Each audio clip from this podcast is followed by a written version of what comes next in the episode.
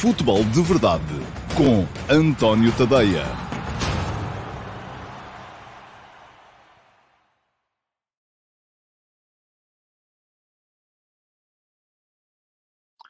Ora então, olá, muito bom dia a todos e sejam muito bem-vindos à edição número 638 do Futebol de Verdade, edição para segunda-feira, dia uh, 22 de agosto de 2022. Uh, hoje uh, vamos, como é natural, olhar com particular ênfase para o Flóculo Porto Sporting de sábado à noite.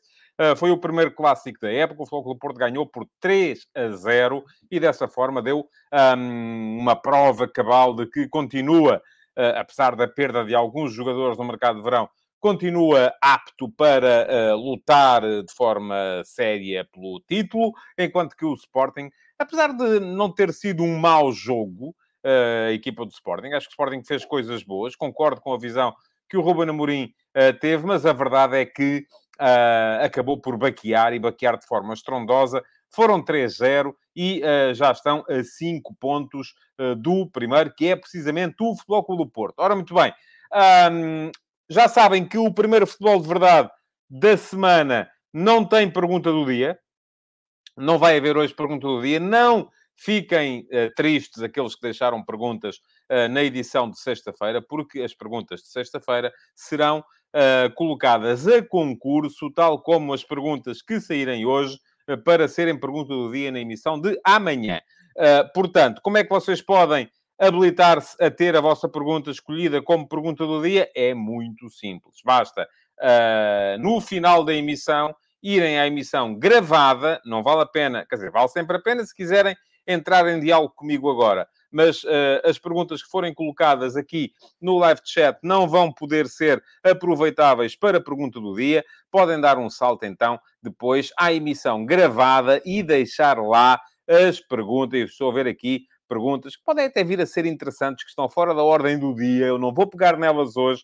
Peguem nelas, façam copy, façam passe depois na emissão gravada, deixem-nas lá e poderão ser eventualmente selecionáveis como pergunta do dia. Não posso estar aqui agora a fugir do tema, porque senão os 45 minutos, podia ser meia hora, mas os 45 minutos do programa não chegam para falarmos dos temas do dia. Portanto, quem está a fazer perguntas fora do tema do dia, o melhor que tem a fazer, de facto, é pegar nelas, copy-paste, colocá-las depois na emissão gravada e pode ser que elas sejam selecionadas como pergunta do dia para amanhã. Ora, o que é que vocês podem fazer também? Podem seguir depois na emissão gravada este link, inscreverem-se no meu canal de YouTube, uh, ativarem as notificações, é clicar em cima do sino para serem avisados sempre que eu entro em direto com mais uma emissão do uh, Futebol de Verdade. Já ficou aí o link, já sabem, só não são avisados se não quiserem. O YouTube avisa. Portanto, depois é que não podem vir dizer, ah, não sabia, não vi, não estava, não, não um, estava, enfim, não pode ser, porque está.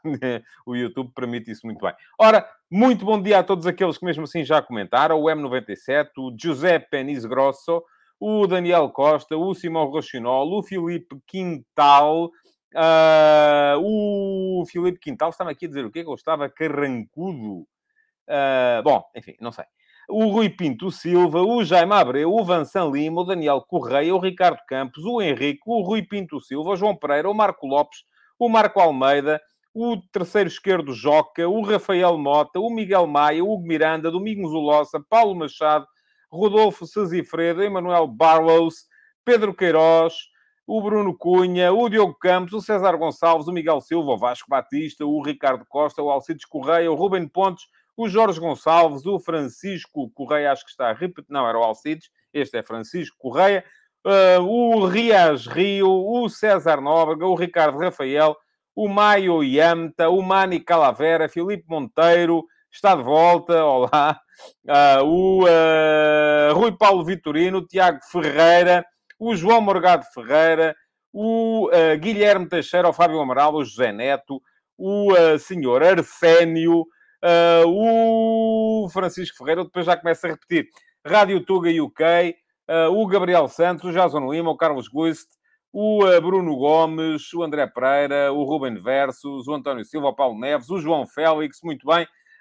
Um, vamos lá, vamos todos para o futebol de verdade de hoje. Hoje, conforme vos disse, não há pergunta do dia, portanto, mas vai haver de qualquer maneira uh, vai haver, de qualquer modo, uh, ataques rápidos. E aí estão eles, os ataques rápidos, para pontuar aqui uh, uma ou duas, ou, ou, ou, na verdade são 12, são muitas situações que têm a ver com o fim de semana futebolístico. Primeira de todas, para vos dizer que hoje de manhã escrevi sobre a questão dos meios campos do Flóculo do Porto, do Benfica e do uh, Sporting. Escusam de estar para aí. Quer dizer, se quiserem continuar, continuem a discutir a arbitragem, se ter sido amarelo, vermelho, uh, cor de rosa, cor de laranja, azul ou verde, uh, se devia ter sido anulado ou não devia ter sido anulado. Não vai haver arbitragem no futebol de verdade, essa é uma decisão que eu já tomei no início da época. Portanto, se vocês quiserem continuar para aí, pá, pá, e o árbitro isto e o árbitro aquilo, pode, façam favor, eu vou passar religiosamente por cima. Não quer isto dizer que eu esteja a ignorar a questão, não estou. Nas crónicas de jogo, sempre uh, há sempre, sempre, sempre um parágrafo para me referir à arbitragem com aquilo que eu acho que é a importância da arbitragem. Parece que vai no fim um parágrafo a dizer o árbitro esteve bem aqui, esteve mal acolá, mas isto aqui é para falar de futebol. Não é de polémicas estéreis, de frames que devia ter sido amarelo, devia ter sido vermelho, azul, cor de rosa, cor de laranja ou, ou, ou castanho ou cor de burro quando foge. Não, aqui não há. Portanto, se quiserem continuar, força aí. Hein? Isto até ajuda o algoritmo, mas vai eh, ser religiosamente ignorado. Estava a dizer, escrevi hoje de manhã uh, sobre o uh, meio-campo dos uh, três principais candidatos ao título. Uh, e diz-me aqui o Márcio Souza que o Porto está a um zaracho de limpar tudo o nível interno. Eu não tenho necessariamente essa opinião, mas já lá vamos. Um, e uh, uh, aquilo que uh, significam, ou o que é que precisam uns e outros, o que é que não precisam uns e os outros, porque parece-me que há aqui muita situação ainda a ter em conta. Vou deixar-vos aqui o link para o texto, depois, se quiserem ler, uh, vai ficar na emissão gravada, o link para o último passo de hoje sobre os meios campos dos três grandes. E isto veio a propósito de, uh, das declarações de Arno Slot, o treinador do Feyenoord, uh, que já assumiu que o Frederick Orsnes vem para o Benfica. precisa o Benfica do Orsnes ao ponto de uh, de ter, uh, uh, ou de ir investir, ao que parece, e segundo diz também o slot, 15 milhões de euros no jogador. Eu acho que, e, e isto, atenção, acho que as coisas têm que ser vistas sempre de uma série de formas e temos que olhar para elas sempre sob pelo menos dois prismas, dois eixos. Um dos eixos tem a ver com qualidade, profundidade do plantel. O segundo eixo tem a ver com projeto e valorização dos jogadores. Isto são dois eixos separados. Depois, cada clube, consoante a sua política desportiva, pode uh, governar-se de acordo, privilegiando mais um eixo ou privilegiando mais outro eixo. E mesmo dentro destes dois eixos há várias maneiras de ver a coisa. E vou explicar aqui muito brevemente, uh, quem quiser mais profundidade, depois já ler o texto. Por exemplo, Benfica. Vamos olhar para a qualidade qualidade, o Roger Schmidt aparentemente não está convencido da qualidade de Florentino e Enzo Fernandes. Quer um jogador, eu acho que é para encostar o Florentino, quer um jogador mais uh, uh, uh, físico, um jogador hum, capaz de encostar o Cardal de outra maneira. Pronto, ok. É a opinião dele, ele é que é o treinador, ele é que tem que decidir. E, portanto, em termos de qualidade, vi ali um upgrade vindo o Arsenes uh, em vez do Florentino. Diz-me aqui o André Pereira, 15 milhões pelo norueguês, acho excessivo também. Tem o Florentino em boa forma e tapa dessa forma o Paulo Bernardo e outros jovens da formação. Já está a misturar os eixos, André. Mas sim, eles na realidade misturam-se. Agora, eu, para efeitos de análise, quero decompor e quero separá-los. Um, vamos lá ver. E depois há outra questão que é profundidade. Ok, uma equipa não se faz só. Uma equipa joga com dois médios, mas não se faz só desses dois médios. Uh, e diz-me já aqui o Rafael Calçada, não vejo isso assim, há três jogadores para rodarem, nenhum vai ser encostado, certo? Não há três, a questão é essa. Profundidade, o Benfica neste momento tem Florentino, Enzo Fernandes, Weigl, Maite, Paulo Bernardo e ainda vem o, um, o Arsenes. Portanto, passam a ser seis. Ou seja, há profundidade a mais. E diz-me assim, ah, a mais não é um problema. O problema era se fosse a menos. Certo? Já lá vamos quando falarmos do Sporting é um problema. E é um problema se quisermos olhar para aquilo que vão ser as relações dentro de um plantel, em que há jogadores que nem um minuto de campo vão ver. E isso naturalmente vai ser problemático, porque eles depois vão estar ali e tal, e não sei o quê, e isto custa-me, não jogo, e começam a, a, criar mau ambiente, mau balneário, pode ser um problema. Mas pode ser um problema também no segundo eixo, que é o eixo, mas aqui, atenção, e diz-me aqui o Rodolfo Sesifredo, Maite e Weigl vão sair. Então, se saírem, muito bem. Para já ainda não saíram, ainda lá estão. Uh... Mas entramos aqui então no segundo eixo, que é o eixo do projeto e da valorização dos jogadores. Se Maite e Weigl não saírem, nem que seja por empréstimo, aqui não têm que ser vendidos, muito menos pelo valor que o Benfica pagou por eles. O Benfica tem ali empatados 26 milhões de euros. Pagou 20 milhões pelo Weigl há, há dois anos e meio, pagou 6 milhões uh, pelo uh, Maite na época passada. Uh, mas mesmo que saiam emprestados, então aí sim eles não vão desvalorizar, porque vão estar a jogar. O problema é se ficam no plantel. Se o vai, neste momento, o Benfica já tem dificuldade, e o Maite, em colocá-los pelo valor que pagou por eles, e eles estiveram a jogar, enfim, o Maite pouco, mas o Weigl esteve a jogar. Agora, imaginem que eles passam um ano encostados em que nem calçam. Porque não contam para o treinador. Aí vão valer muito menos. E aquilo que eu chamo a relação entre o, o, uh, o valor investido e a qualidade real, o valor real do plantel, passa a ser muito mais desfavorável. Portanto, tudo isto, isto não pode ser visto só de acordo com um prisma. Uh, uh, e pergunta-me o Carlos Gusto se o Benfica pode contratar primeiro sem vender sedentários. Não devia ser ao contrário. Carlos, não há, não há mundos ideais. Isto deve ser, é assim. Por exemplo, o Sporting, e vamos com isto mudar o prisma, primeiro vendeu e agora é que aparentemente vai ter de contratar. E entretanto, jogou no Porto e não tinha meio campo, tinha dois médios só. E isto é um problema. É. Porque vamos olhar outra vez para os mesmos eixos. Em termos de qualidade, eu acho que o Sporting geriu muito bem até esta questão. Eh, Mateus Nunes. Porquê? Explico. Porque trouxe o Ugarte uh, ainda quando lá estava o Palhinha. O Ugarte fez um ano com o Palhinha e ao fim do ano está apto para calçar as botas do Palhinha. E trouxe agora o Morita enquanto ainda lá estava o Mateus Nunes. E a ideia, do meu ponto de vista, pelo menos, era que em, no, no, no verão que vem ou em janeiro uh, na pior das hipóteses, o Morita calçasse as botas do Mateus Nunes. E aí já haveria alguém, uh, já haveria outra vez Bragança, e portanto estava tudo mais ou menos controlado. Uh, ah, e há esta questão também, uh, que diz aqui o Rui Paulo Vitorino, o Benfica tem muita matéria na academia e, pelos vistos, não estão a apostar como diziam. Também há essa questão, é que fica mais difícil para o Paulo Bernardo, fica mais difícil para o Martim Neto, e já nem vou falar do Tarapte, mas uh, ok. Uh, e está-me aqui o Jason Lima a lembrar, e o Tarapte, sim, já nem vou falar do Tarapte. Tarapte não conta e já não é um jogador em idade de ser transacionado. A única coisa que o Benfica pode conseguir com o Tarapte é deixar de lhe pagar o salário. Uh, mas estava a falar do Sporting. Acontece que a questão Mateus Nunes veio uh, dinamitar toda esta estratégia. E veio dinamitar a estratégia. O Sporting perde um bocadinho em termos de qualidade, porque eu acho que já ia haver jogos. O Sporting tinha três médios quatro contando o Bragança, mas o Bragança está lesionado a longo prazo. Tinha três médios para duas posições. Um, eles iam jogar todos. Neste momento só tem dois. Neste momento só tem dois. Portanto, em termos de qualidade, perde um bocadinho, porque eu acho que o Mateus Nunes ainda assim era o mais credenciado de todos. Uh, o... Mas, sobretudo, perde em termos de profundidade. Porquê? Porque além destes dois jogadores, não há mais ninguém.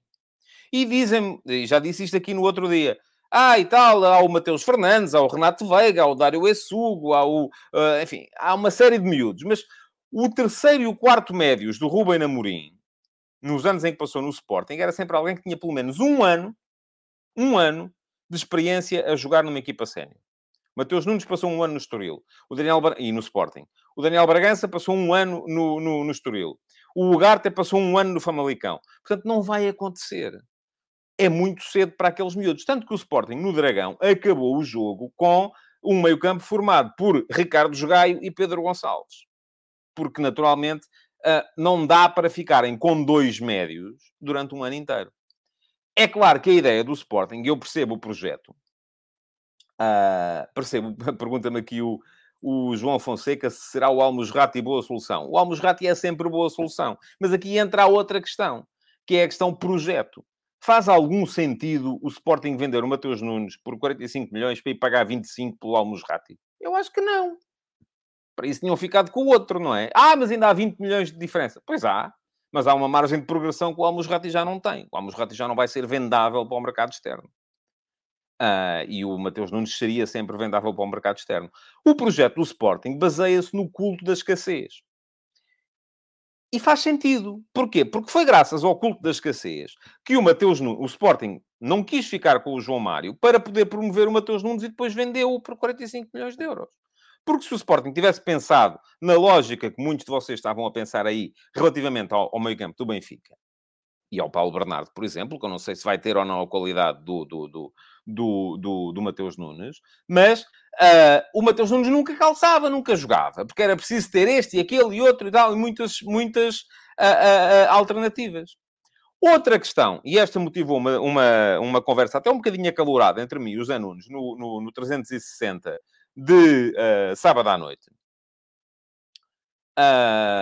outra questão tem a ver com o meio campo do Porto é se o Porto precisa ou não do tal Zaracho, que uh, o, o, o, já alguém aqui veio dizer que o Zaracho, o Porto está a um Zaracho de, de poder limpar tudo.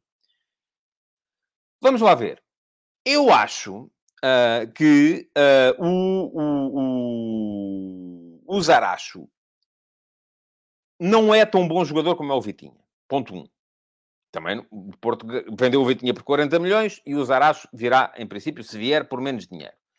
A questão é, faz sentido? É preciso ir gastar aquilo que o Atlético Mineiro quererá pelo Zaracho, eu não sei quanto é, quando o Porto tem tantas soluções, mas tantas soluções para o meio campo? Eu acho que não faz muito... É assim, o Porto perde em termos de qualidade. Perde, de facto, em termos de qualidade. Mas isso perderá sempre. Mesmo que substitua o Vitinha pelo Zaracho, perderá sempre em termos de qualidade. Mas o Porto tem muita profundidade.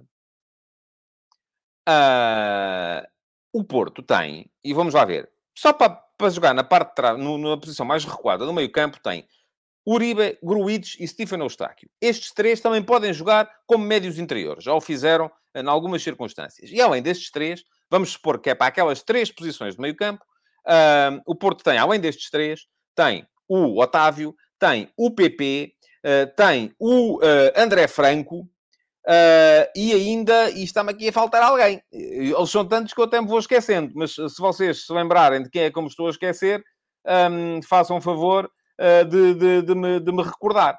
Bom, vamos pensar no, no, no meio-campo em Losango. No meio-campo em Losango, com o, o, PP pode fazer a posição da frente, como é o, não, o Uribe já tinha dito, diz-me aqui o Diogo Abadia, já tinha falado. Mas eram sete, eram sete soluções. Portanto, Uribe, Stefano Eustáquio, ah, é o Bruno Costa. Lembrou-me agora aqui o uh, Choque Zeca. Portanto, são sete soluções. Uribe, Stefano Eustáquio, Gruites, Bruno Costa, Otávio, PP, André Franco. Sete soluções para três lugares. Vamos pensar quatro lugares. Meio campo é Losango. O PP pode fazer essa posição, como tem feito o Verón, ah, como tem feito o Namasso. Temos nove posições para quatro lugares. O Porto em qualidade perde sempre. Agora, aquilo que pode, com a saída do Tinha, aquilo que pode fazer, agora, profundidade, precisa de mais? Não. Não precisa. Está com o Benfica. Tem soluções suficientes. Um, pode trocar alguns destes jogadores por outros? Pode. E aqui eu digo assim, e diz-me já aqui o João Lopes, uh, que o Bruno Costa está de saída e o Tasca hoje, lembra-me que o Nakajima está encostado. Verdade. Um, o João Lopes diz Verão só faz 10 e no interior, sim, foi o que eu disse. Não disse mais nada. Para as três posições de trás tem 7. Se quisermos contar as quatro posições, tem nove, porque juntamos o Verón e o Namasso, e enfim, até com boa vontade, até o Taremi faz aquela posição de, eh, de, de 10 no, no, no eventual Lausanne. Portanto, se pode trocar alguns destes jogadores? Pode, desde depois não venham dizer em janeiro que têm que vender o, o craque do campeonato porque tiveram. Uh, uh, porque não têm dinheiro, porque é preciso e tal, e não sei quê. Porquê? Uh, porque uma coisa é, mandam o Bruno Costa a custo zero, seja para onde for, e vão investir num jogador. E depois, daqui a seis meses, chegam à conclusão que não têm dinheiro. O que é que o Porto fez? E, do meu ponto de vista, muito bem. Reinventou-se. E já vamos falar um bocadinho disso daqui a bocado, quando falarmos sobre o jogo. Um, está, expliquei aqui tudo aquilo que tinha a dizer sobre o, sobre o, sobre o tema. Uh, nem, quer, nem queiram saber uh, uh, aquilo que foi o alívio para mim. Perdão uh, daquele, o alívio que foi para mim não ter que ligar tanto às redes sociais, porque hoje, uh, de repente, hoje de manhã, dei um salto ao Facebook e ao Twitter e está, uh, a maior parte das pessoas não leu sequer o texto. a maior parte das pessoas leu aquelas três linhas de lançamento e comenta com base naquelas três linhas de lançamento. E eu depois tenho que estar a explicar, é pá, têm que ler o texto, têm que ir lá ver, porque se não virem não percebem o que eu estou a dizer e tal, e não sei o quê, mas as pessoas não querem saber disso para nada, e por isso mesmo nem querem saber o alívio que foi para mim uh, poder ligar cada vez menos às redes sociais. Vejam lá que eu ontem um, acabei de escrever a crónica do Porto Sporting, eram quatro da tarde, e desliguei. Desliguei. Até me esqueci de fazer partilhas uh, nas redes sociais de uma série de coisas, porque nem sequer lá fui. Desliguei das redes sociais. O F80 de ontem só fui partilhado hoje de manhã, porque ontem esqueci-me. Uh, e isto é permitido porquê? Porque, de repente, hoje de manhã fui ver e deixem-me lá agradecer-vos a todos. Já somos 3.244 subscritores gratuitos do meu Substack. E assim, as pessoas uh, recebem os textos no e-mail. Eu não tenho que me preocupar com as redes sociais para divulgar. Ah, porque já sei que os textos chegarão a, a, quem quer verdadeiramente ler e não só criar barulho através de comentários e buzz nas redes sociais. Quem quer verdadeiramente ler recebe o texto. Portanto, a única coisa que tem que fazer é, muito simples, é seguir este link, subscrever, nem que seja a versão gratuita, se uh, a versão gratuita recebem pelo menos o último passo, na versão premium, que pagam 5 euros por mês, recebem muito mais coisas, nomeadamente as crónicas de jogo, a série F80 e muitos outros uh, textos. E além disso, como diz aqui o Vasco Batista, agora nem é preciso ler, basta ouvir, porque também têm direito a, uh, aos, aos áudios dos textos no ah, meu canal de Telegram. E a propósito, vamos ter esta semana, não está esquecido, mais um debate no Discord, ainda não defini o dia, ah, mas à partida queria que fosse muito em cima uh, da, da, do sorteio da Liga dos Campeões. Vamos a ver. Uh, amanhã conto dizer-vos exatamente quando é que vai ser o debate, o Futebol de Verdade VIP desta semana para os meus subscritores premium no Discord. Muito bem, vamos seguir em frente para mais ataques rápidos, estes mais rápidos ainda. Parabéns ao Benfica pela vitória na Taça Intercontinental de Sub-20. Há muito talento nesta geração. Mais uma razão para todos nós acharmos que é preciso também. Não vou defender aqui o culto da escassez, porque, enfim, uh, uh, o Benfica terá outros meios financeiros e não precisará, se calhar, de tanta, de tanta, enfim, de tantas questões relacionadas com, com a necessidade de promover os miúdos, mas há muito talento nesta equipa e faz-me um bocado de confusão como é que o Benfica e, o, e, o, e até mesmo o Flóculo Porto vão ganhando os campeonatos de sub-19 e têm equipas B uh, muito lá em cima, mas depois os jogadores não chegam ou dificilmente chegam às equipas principais. Uh, isso faz-me um bocado de confusão. Uh, o Benfica seguiu em frente também na Liga dos Campeões Feminina, 2 a 1 ao Twente, parabéns. grande Sporting Clube Braga ontem, 5 a 0 ao Marítimo. Uh, o Braga está uma máquina de futebol ofensivo. Está a começar a ser muito interessante ver este Braga jogar. Um, na inversa, um problema para o Marítimo. Já é a segunda chapa 5 que apanha e estou a ver o Vasco Seabra já a deitar a toalha ao chão. Pergunta-me o uh, Nuno Ferreira como faço para seguir no Telegram. O Telegram é exclusivo para subscritores premium uh, do Substack, portanto não sei se o Nuno é subscritor premium. Se é, qualquer texto que recebe tem lá um link, convite para aceder ao Telegram. Se não é, Uh, enfim, é seguir o link para ser subscritor premium e depois, uh, a partir daí, uh, tornar-se também membro da comunidade que está no Telegram. Um, primeira vitória do Casa Pia.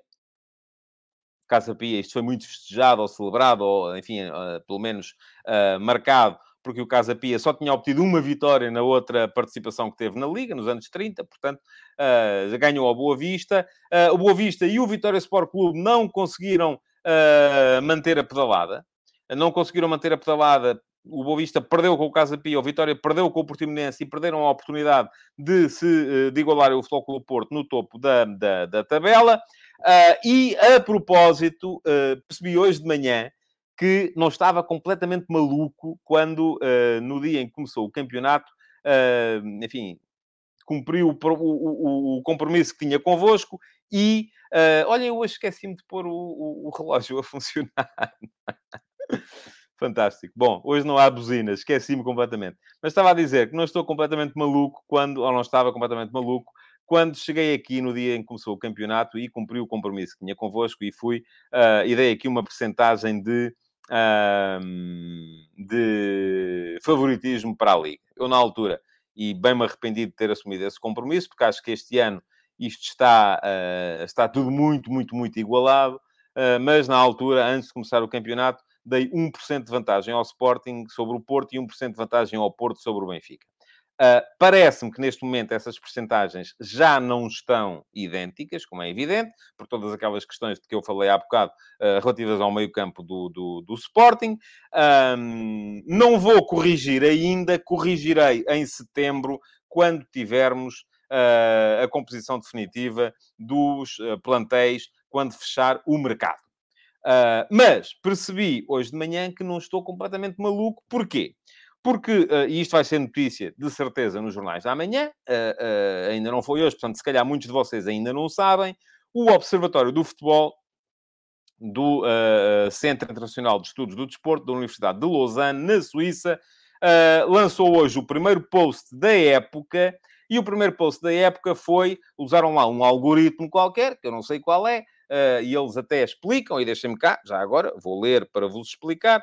Uh, dizem que tem um modelo estatístico, incluindo as performances das equipas nas duas épocas anteriores, o, uh, o capital experiência dos jogadores que fazem parte do plantel e a atividade no mercado de transferências, e com base nestes três índices, formaram um algoritmo em que previram os campeões nacionais das principais ligas da Europa.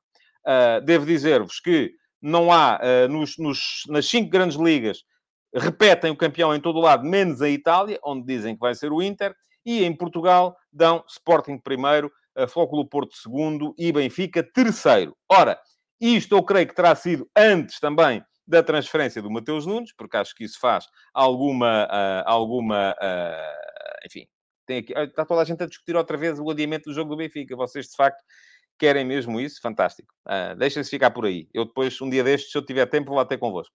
Agora, uh, estava a falar de uma coisa que me parece mais, mais interessante. Diz-me aqui o Carlos Guiço, atualmente é 38% Benfica, 38% Porto, 20% Sporting, 4% Braga. Eu não sei, eu, não, não, eu só vou fazer a minha atualização depois de fechar o mercado.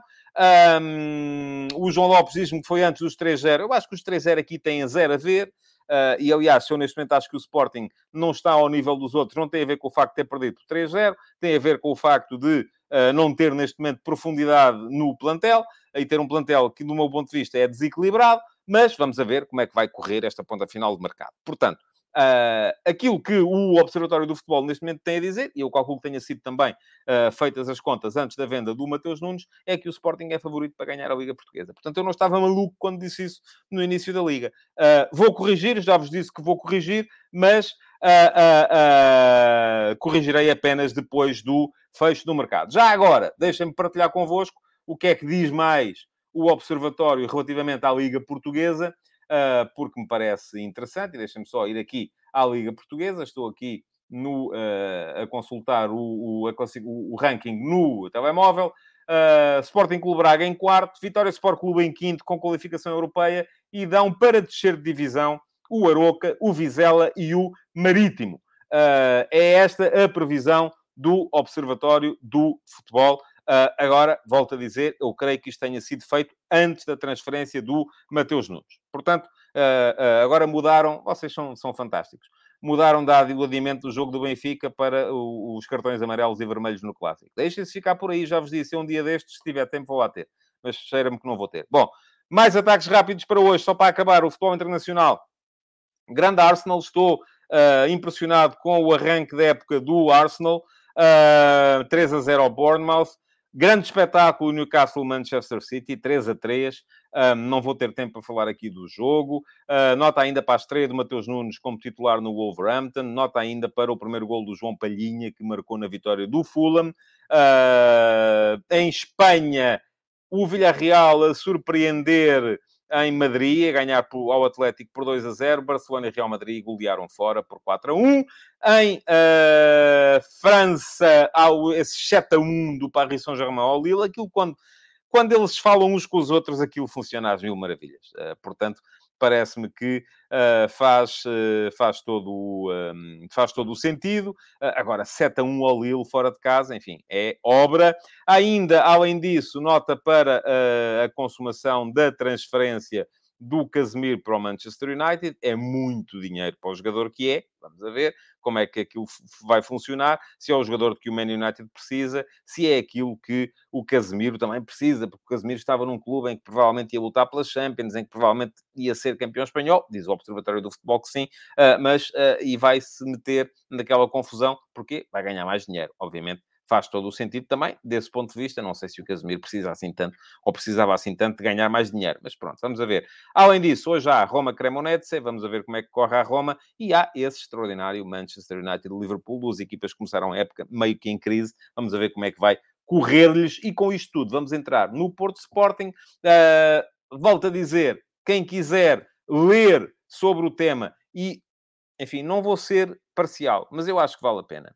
Ah, porque na crónica do jogo que eu publiquei, e vai ficar aqui o link, Uh, está, isto que eu vos vou dizer agora está tudo explicadinho, com imagens, com setas, com traços, com uh, identificação de posicionamentos. Enfim, é, é, eu acho que vale a pena. Mais, este Porto Sporting foi de borla. O que é que isto quer dizer? As crónicas de jogo que eu publico no meu Substack dos jogos do Fogo do Porto, do Sporting e do Benfica são exclusivamente para subscritores premium, mas eu assumi o compromisso no início da temporada de de 5 em 5 crónicas, uma delas vai de borla, vai acessível a toda a gente. Não quero que ninguém vá subscrever uh, a versão premium do Substack uh, ao engano.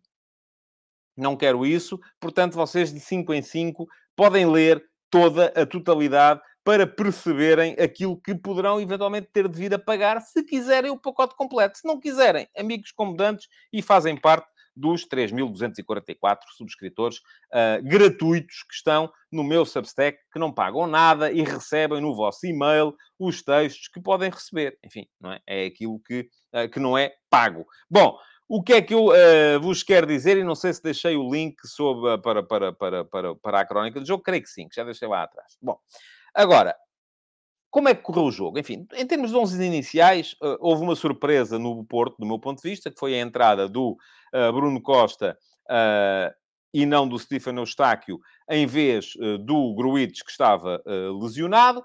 Um, o Sporting apareceu com o 11 que toda a gente esperava. Eu admiti que pudesse o Ruben Amorim entrar já com o Jeremy Santos e não com o Neto, mas uh, volto a dizer, teria muito a ver com aquilo que é a cabeça e a mentalidade do jogador, uh, porque um jogador estrear-se num clássico tão quente como poderia vir a ser este, podia ser complicado. Tenho, não tenho dúvidas nenhumas que o Santos Justo vai ser titular na próxima jornada contra os Chaves, se tiverem condições uh, físicas para isso. mas uh, neste jogo ainda jogou o, o, o Neto. E o jogo, enfim, deixem-me dizer-vos aqui um par de coisas. Acho que a vitória do Porto foi justa. O Porto, enfim, um, um, um, a vitória de uma equipa num jogo tem a ver com uma série de fatores. Não tem a ver só.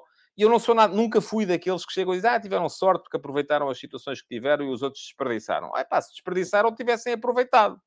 Uh, porque uma das uh, uh, condições para uma equipa ser campeã, em qualquer lado, não é só aqui, é ter aquilo que eu chamo golo fácil. É conseguir marcar golos de acordo com as oportunidades que cria. Uma equipa que cria e não marca, está a, a, a, dar, a dar a ideia de que, enfim, não é eh, capaz de, de, de, se impor nos momentos decisivos. E foi isso que eu vi do Sporting. É verdade que a primeira situação de perigo do jogo pertenceu ao Sporting, que foi o, aquele remate do, do Morita na barra do, da baliza do, do, do, do, do do Porto. E é verdade que a partir daí o Porto conseguiu meter a sua pressão no jogo, e o Porto aí está, reinventou-se. Era aquilo que eu estava a explicar lá atrás. O Porto, quando se sem o Vitinha, o Sérgio Conceição reinventou-se. Voltou um bocadinho à lógica uh, anterior, uh, que era a lógica, sobretudo, de pressão, transição. Já não é uma equipa tão forte em ataque organizado, e isso viu-se. O Porto em ataque organizado muitas vezes bate longo para lutar na segunda, pela segunda bola, uh, mas em transição é temível, porque é uma equipa que consegue anular muito bem as forças do adversário. E Está tudo explicadinho na crónica do jogo, com imagens, para vocês poderem perceber os posicionamentos dos jogadores. Uh, o Porto, com essa pressão, conseguiu condicionar muito o Sporting e obrigar o Sporting muito ao erro na primeira fase de construção. O que é que o Porto fez?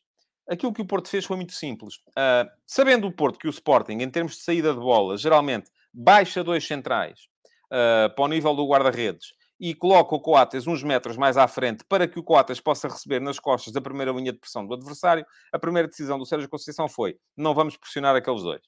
E a primeira linha de pressão do Porto ficou atrás uh, do Coates. De maneira a impedir, aí sim, onde a coisa podia ser perigosa, que era a ligação do Coates para o Ugarte e o Morita. O que é que isto fazia? Obrigava o Sporting a sair por fora. E quando obrigava o Sporting a sair por fora, bola no Porro, bola no Mateus Reis, imediatamente o João Mário e o Zaidu, que são dois cães de guarda, saíam em cima do, do, do lateral da bola. Isto é, se o Sporting saía pela direita, pelo Porro, o Zaidu mordia imediatamente os calcanhares do Porro, o João Mário baixava para fazer linha de quatro atrás, onde o Porto ficava, nesse caso, com João Mário, Pepe, Uribe e Marcano. Marcano ia aparecer como defesa esquerdo e o Uribe como central pela esquerda.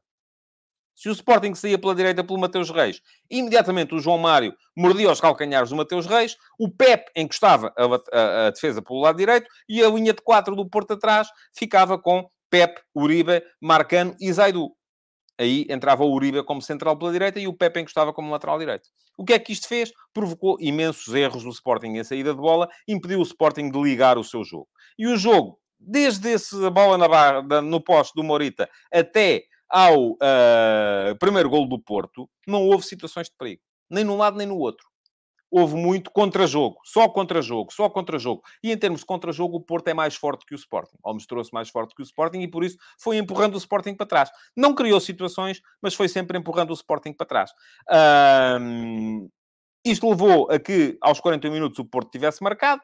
Um, o, o, Porto faz 1 a 0. O Sporting, daí até ao intervalo, Uh, ainda teve situações para marcar, porque esta estratégia do Porto, atenção, vamos lá dizer, não é infalível. Eu também expliquei na crónica do jogo porque é que não é infalível.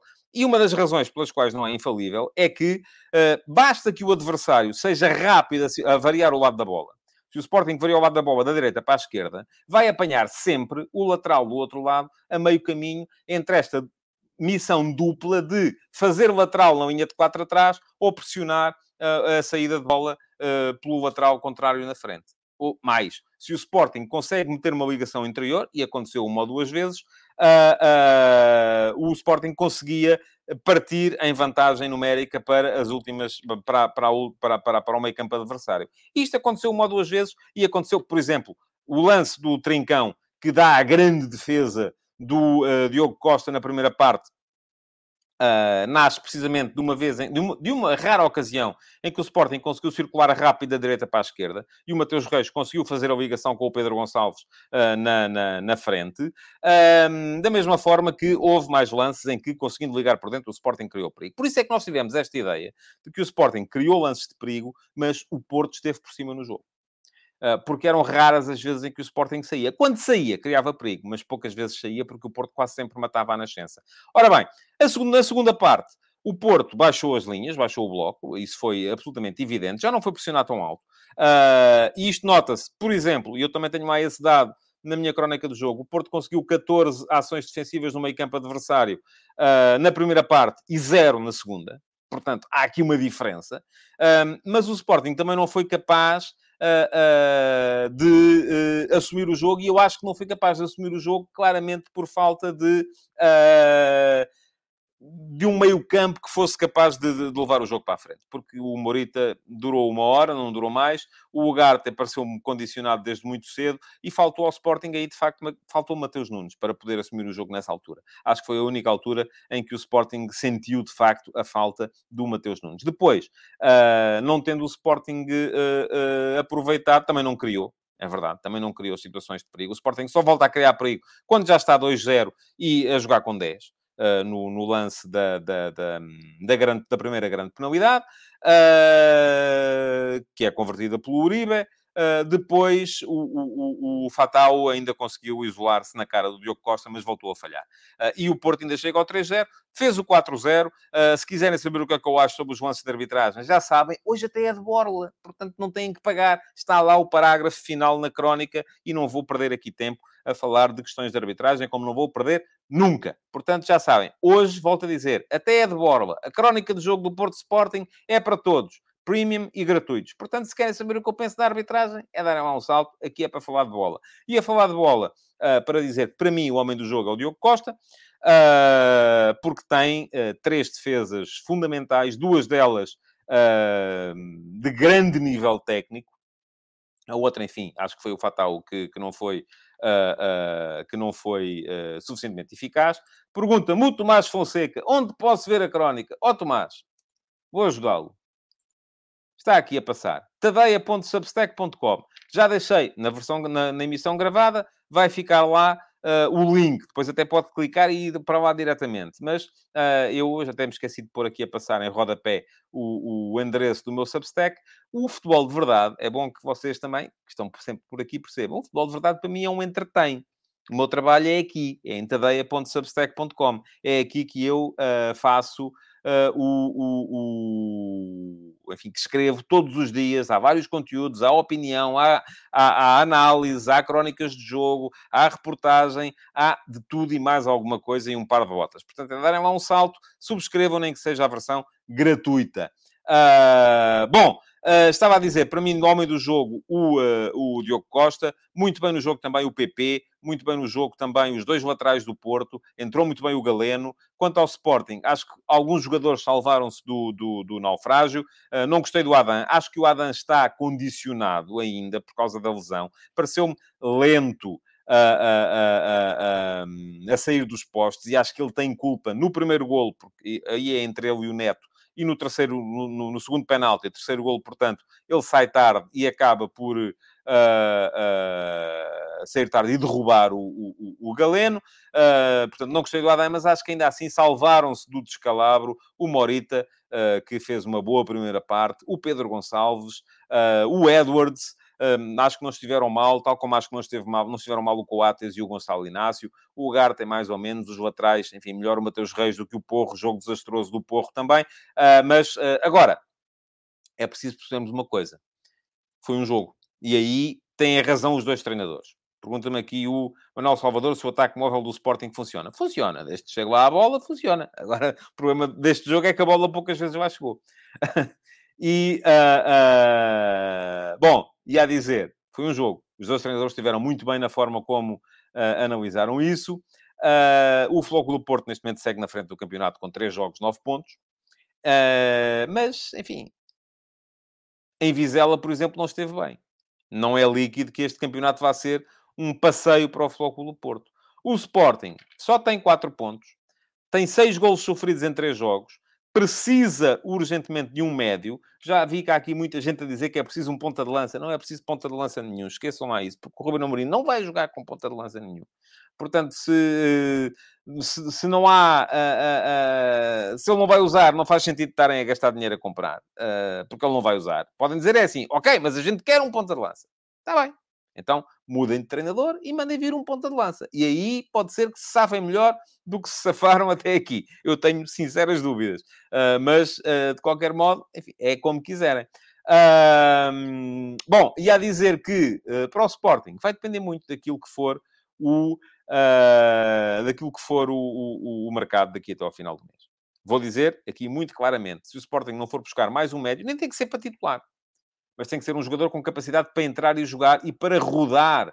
Uh, uh, para rodar o, o, o Jesus apelida-nos.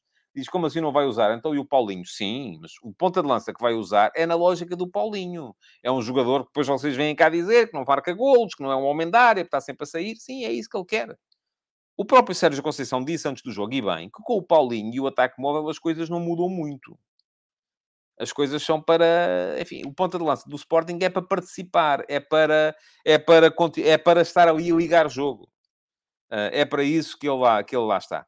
Uh, o, o, o, enfim, diz-me aqui o Sérgio Gonçalves, que é o Robertone. Também acho que não é o Robertone. O Robertone não. É muito caro para aquilo que vale. É, é a minha opinião. Mas, eh, enfim, se for para satisfazer a agenda dos empresários, então há de vir o Robertone e o Almusrati ainda por cima. O Carlos Gois fala-me aqui no Fran Navarro.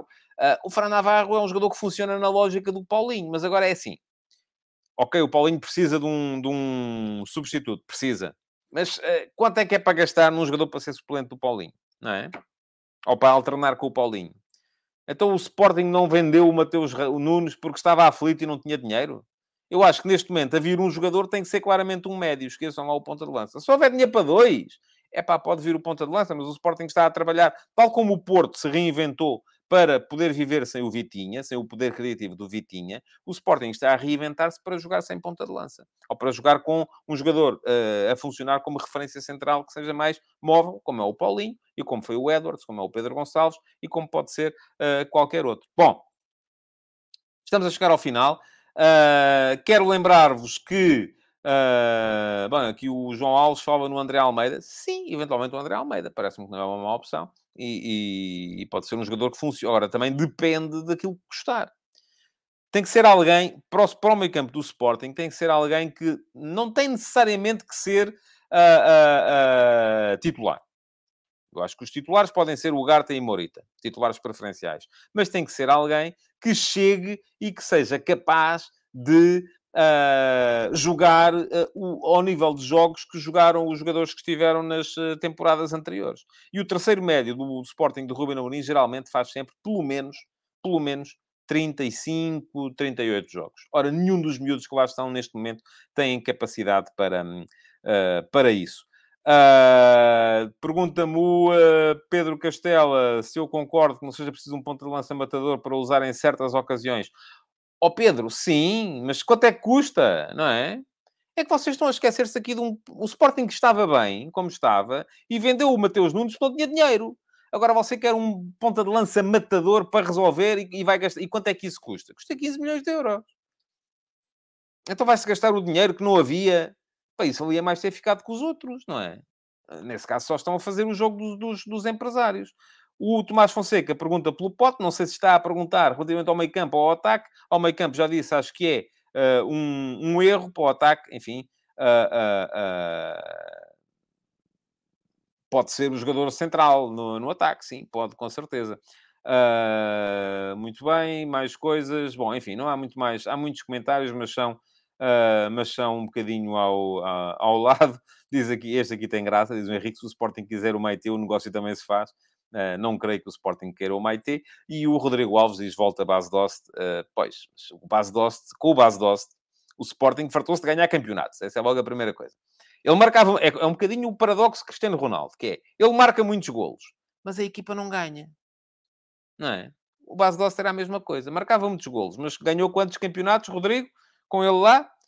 Uh, eu acho que foi entre 0 e 0. Portanto, uh, estamos, estamos nessa base. Uh, se o treinador quer jogar assim, Epá, eu acho que vocês só têm que pensar em uma de duas coisas. Ou trocam de treinador, ou jogam como ele, ou o Sporting joga como ele quer. Não é? Porque aqui não há, não há maneira de fazer a coisa de outra, de, outra, de outra forma.